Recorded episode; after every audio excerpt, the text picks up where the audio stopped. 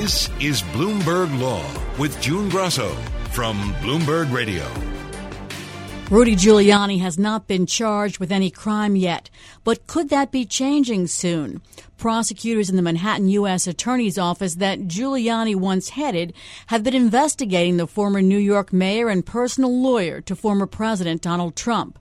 That became evident when they raided his apartment in the early morning hours two weeks ago.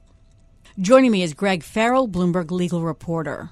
Rudy Giuliani's lawyer offered to bring his client in for questioning by Manhattan federal prosecutors two months ago. Why didn't that happen?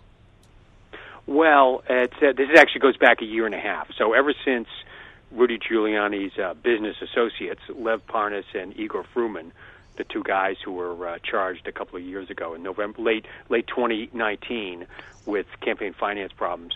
Um, it, it's been reported that Rudy was also like a, a person of interest in that. And since then, since November of 2019, Bob Costello, his lawyer, has tried to uh, get Rudy in there under like either a proffer agreement or just like, is there anything you guys need to know from us? And it's been kind of like quiet, uh, no response from uh, you know from well, no, I, I shouldn't put it that way. The response from federal prosecutors in Manhattan has been we'd love to have you come in and chat, but we're not going to tell you what we want, you know, that what we're specifically interested in. In other words, they were treating him kind of like uh, he was a suspect. Um, they didn't want to give him advance notice of what they're interested in, what their investigation encompassed. So this has been kind of a like a, a little bit of a, you know, a dance between Rudy and his lawyer and the feds. Rudy, I think, has wanted to get you know put this behind him and you know move on. Um, and the, the prosecutors in Manhattan are like unwilling to like tell him what they're interested in. That's why this has become a stalemate. And yes, as recently as early March, um, you know, Rudy's lawyer once again said, "Why, you know, uh, why don't we just come in and tell you what we we're doing in Ukraine?" And they're saying like, no preconditions. We just, you know, uh, you know, we want if you want to come in and talk, come in and talk. And Giuliani's lawyer, who's also in his 70s, uh, a very old school guy who used to be a, prosec- a baby prosecutor mm-hmm. way back in the 70s at uh, in Manhattan, said, "Why are you guys doing this the hard way?" So that became the theme of the story, the, the headline, and all that. Do do prosecutors meet with lawyers and clients when the client is the target of the investigation? That's a little different. So when they're when they're when you have a target, then they don't want to allow the target uh, to just come in and decide what evidence to put forth. They want to, you know, keep their maximum flexibility, their ability to ask any range of questions.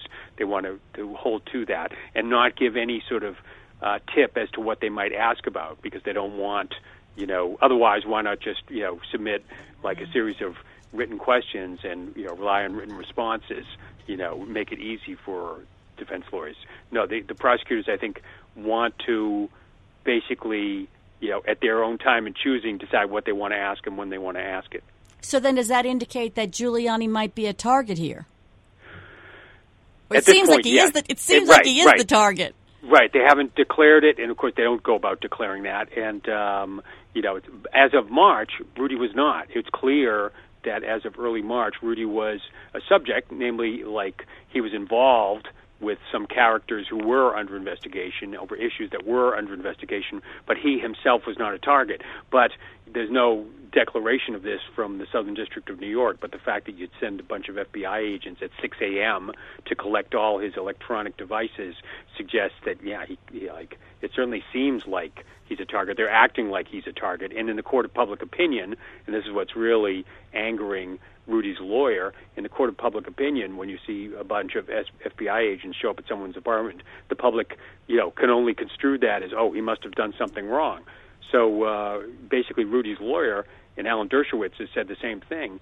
That Alan Dershowitz is consulting with them. That you know, there's a way to do this. If you want the devices, you can just issue a grand jury subpoena.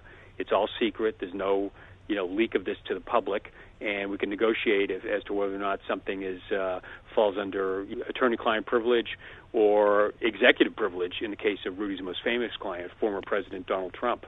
So now here you have the former U.S. Attorney from Manhattan, the former Mayor of New York. How high a bar would it be to get a search warrant for him?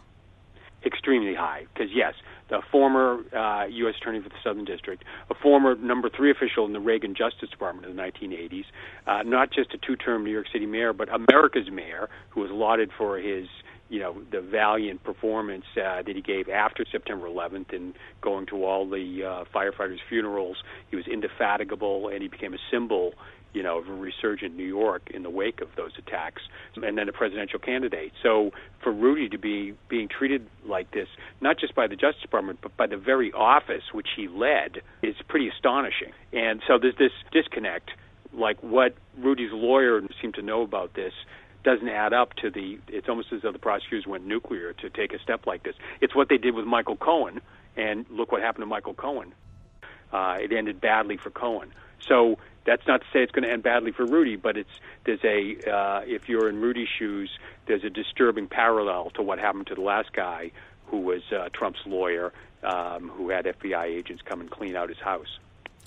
Now, um, the fact that the raid does that indicate the beginning of the investigation, the middle of the investigation, the end of the investigation, or you can't tell?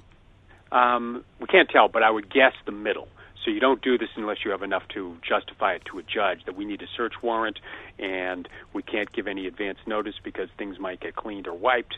Uh, so that's something. However, it can't be near the end because, uh, or at least I doubt it, um, because there's going to be so much material that even if you had a well-formed thesis as to, you know, uh, allegations about someone doing something wrong, um, you're going to have to go through like a massive amount of material that is contained in those devices through a defined period of time, not up until the present day, but I think the search warrant was just through uh, basically the end of 2019. So this is all focused on Ukraine, so it's about that. But still, um, there's so much material that the feds are going to have to go through that it can't be like right at the one yard line. It has to be that there's a, a bit of ways to go before whatever they're going to file or do, they'll do. Akley, do you know exactly what they're investigating him about? It's it's Ukraine, but what what about Ukraine? So the search warrant that was uh, executed uh, was la- I guess ten days ago, uh, twelve days ago, on Rudy's apartment. Um, you know, in addition to Rudy's electronic devices, it specified communications with certain individuals. Um, uh, a lawyer in Washington, uh, Victoria Toensing, who, with her husband Joe diGenova, has been an outspoken proponent and supporter of President Trump, uh, and was also involved with representations of clients in Ukraine. And then um, a journalist named John Solomon, who wrote a number of articles that um, uh, basically criticized or pointed out, you know, uh, allegedly, supposed, purportedly negative information about the former U.S. ambassador to Ukraine, Marie Yovanovitch. Um, and then a couple of Ukrainian, former Ukrainian officials who were widely believed, you know, in the West to be corrupt, um, who met with Rudy Giuliani and uh, gave him, you know, pur- you know, purportedly incriminating information about either Hunter Biden uh, or Joe Biden. So this all seems to be swirling around the attempt in 2018 and 2019 to get rid of Marie Yovanovitch as the U.S. ambassador in Kiev, and also um, it coincides with an attempt to basically, uh, you know, create some kind of an investigation surrounding the Bidens that you know would have had an impact probably in the 2020 election. And did Giuliani and his lawyer, did Giuliani or his lawyer go to Main Justice to present their case or yes, their? Yes. So at the beginning of this, um, uh, after Lev Parnas and Igor Fruman were charged in the fall of 2019 with, uh, you know, campaign finance violations, um, that was also at the time that Rudy had developed this whole thesis about, you know, corruption in the Biden family involving Ukraine and this energy company Burisma. And basically, uh, what it would have done, if you were to believe what Rudy's, you know, friends, the former and you know allegedly corrupt Ukrainian officials, told him, was that um, you know, a Ukraine was involved in the hacking of democratic emails in 2016, not Russia, and b uh, you know, Biden, you know, was protecting his son and blowing up an investigation that would have exposed corruption.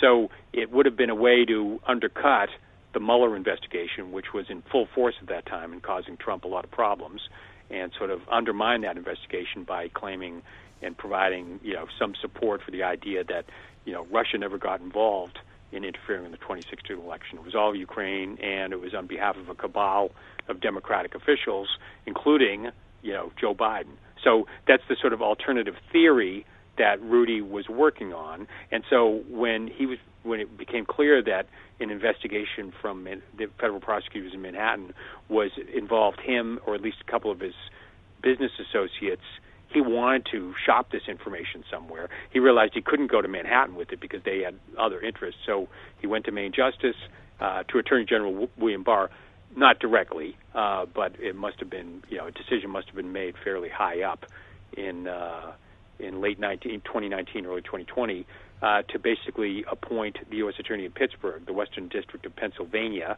to basically look into Rudy's allegations about corruption by the Bidens in Ukraine.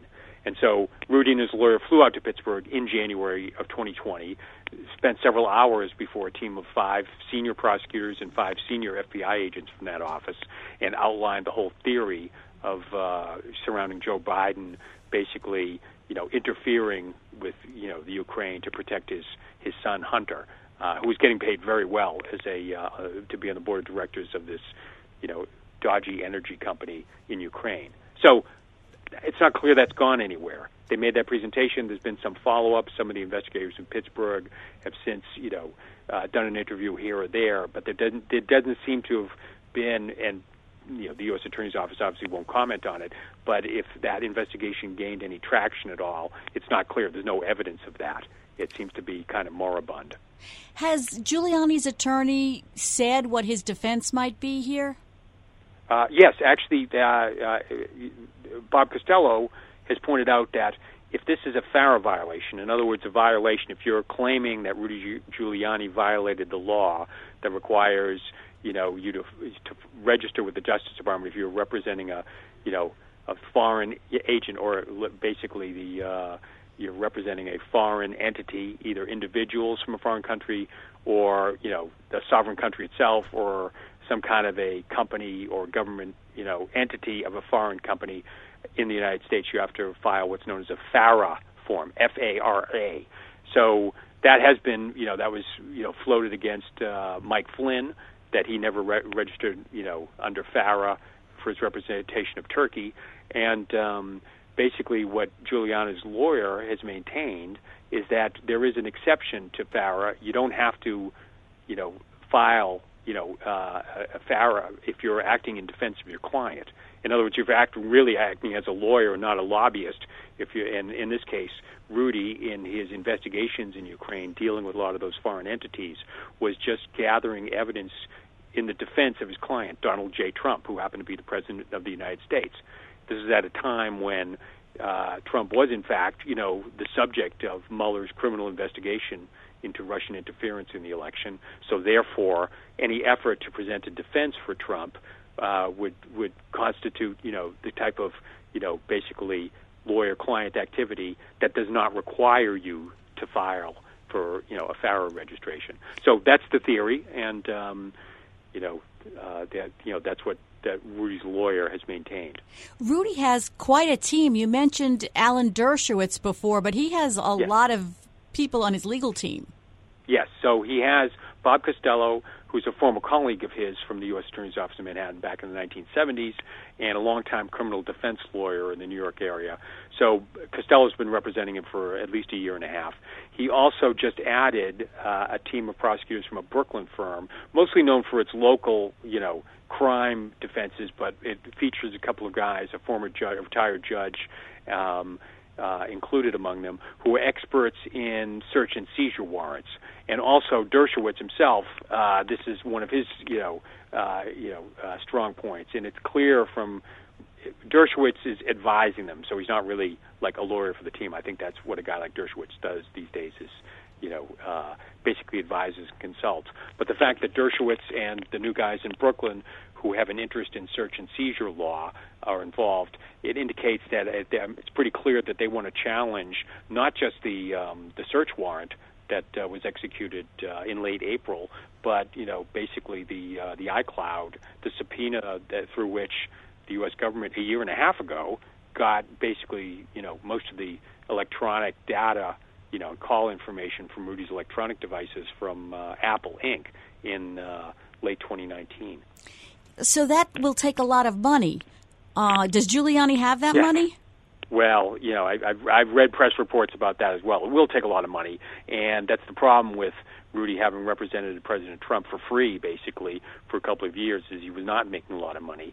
Um, and uh, you know, it's yeah, that's you know, I'm sure these guys are coming on board, you know, confident that they'll get paid, but at the same time, you know, money is an object. It's not, and Rudy has facing like now this this big lawsuit from the Dominion uh, you know, uh, that that company that does the uh, election machines that has sued, you know, Rudy and Sidney Powell and Trump's lawyers who claimed without any evidence that uh, the Dominion voting machines had been manipulated in order to produce a victory for Joe Biden a couple of months ago. So that's a, uh, you know, some people might describe that lawsuit as frivolous, but you know that's going to cost Rudy money as well. That's a different representation with a different set of lawyers.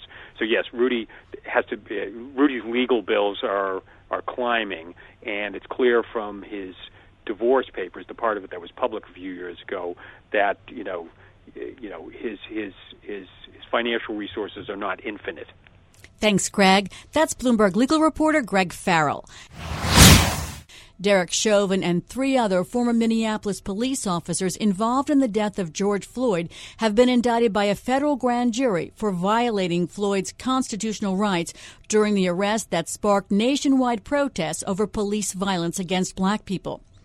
The indictment was unsealed Friday and comes less than three weeks after Chauvin was found guilty on separate state charges of murder and manslaughter for holding his knee on Floyd's neck for more than nine minutes.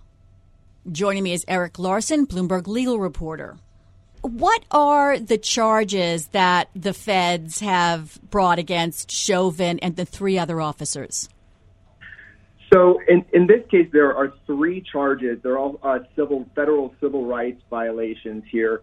Uh, the first count is against Chauvin, accuses him of depriving uh, Mr. Floyd of his uh, civil rights, his right to be free from improper treatment by a police officer, um, and violating his rights, uh, in, re- resulting in bodily harm, and of course his death.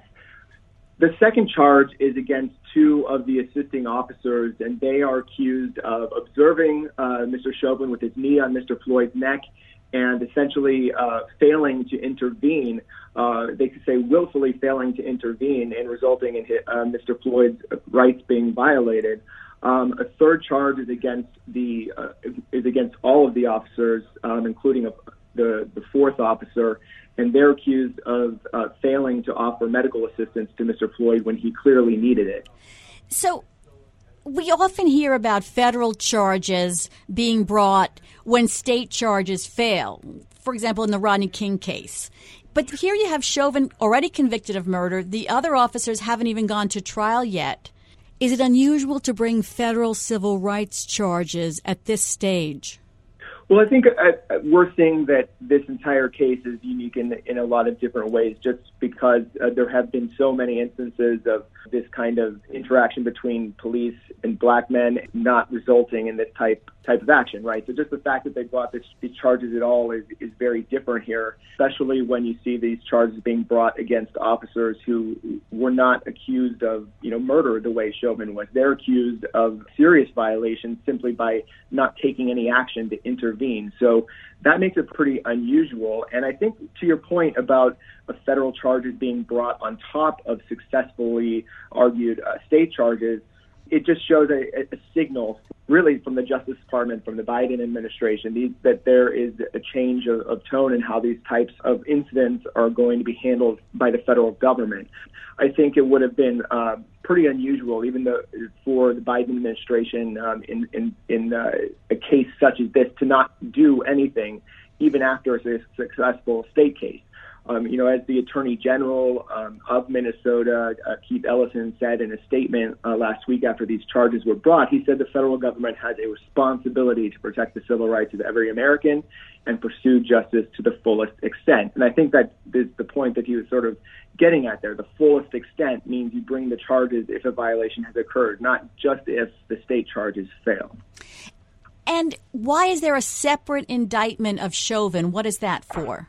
This stems from a separate incident between a Chauvin and a 14 year old black boy in 2017. He was the responding officer to a dispute uh, between this boy and his mother. When the boy did not follow his instructions, Chauvin struck him so violently that stitches were necessary. He essentially choked him, strangled him until he passed out, and also had his knee on him to hold him in place for quite some time, even longer than what happened with Mr. Floyd. So obviously, um, it would be a good question to find out why it has taken so long, why you had to have this much higher profile murder take place for this incident to come to light. Clearly, the details around it would have already been known to a lot of people for several years now, and nothing happened. But at any rate, uh, the charges have been brought now, um, and he is accused of violating the civil rights of that boy as well.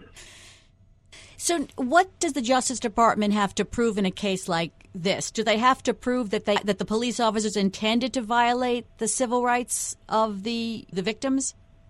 Justice Department have to prove in a case like this? Do they have to prove that they intended to vi- that the police officers intended to violate the civil rights of the victims?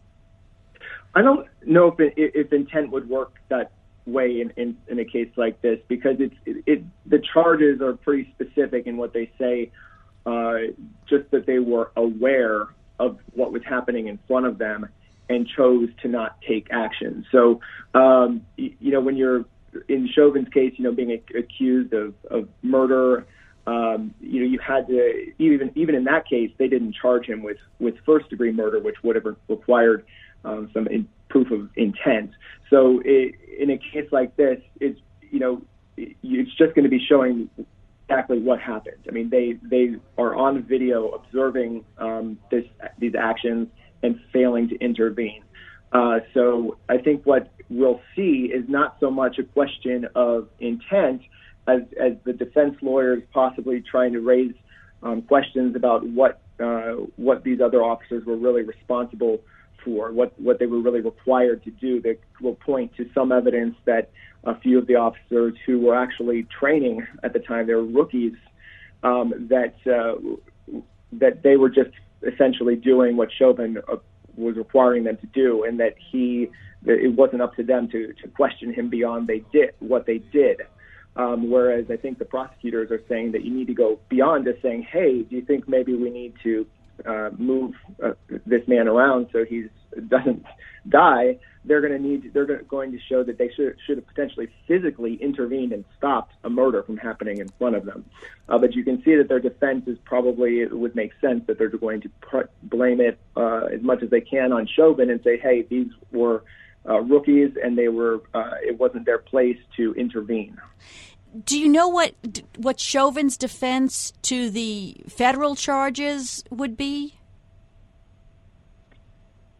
I, I, don't know what it would be exactly. I, we did reach out to his lawyer um, for comments after he uh, the the grand jury indictment was unsealed. Um, we didn't. He declined to comment. Um, I mean, obviously the the defense strategy didn't work out in the state case with those much more serious charges. Um, but you can imagine that a, a lot of the defense could translate into this case as well. You know, trying to um, blame Floyd for what happened.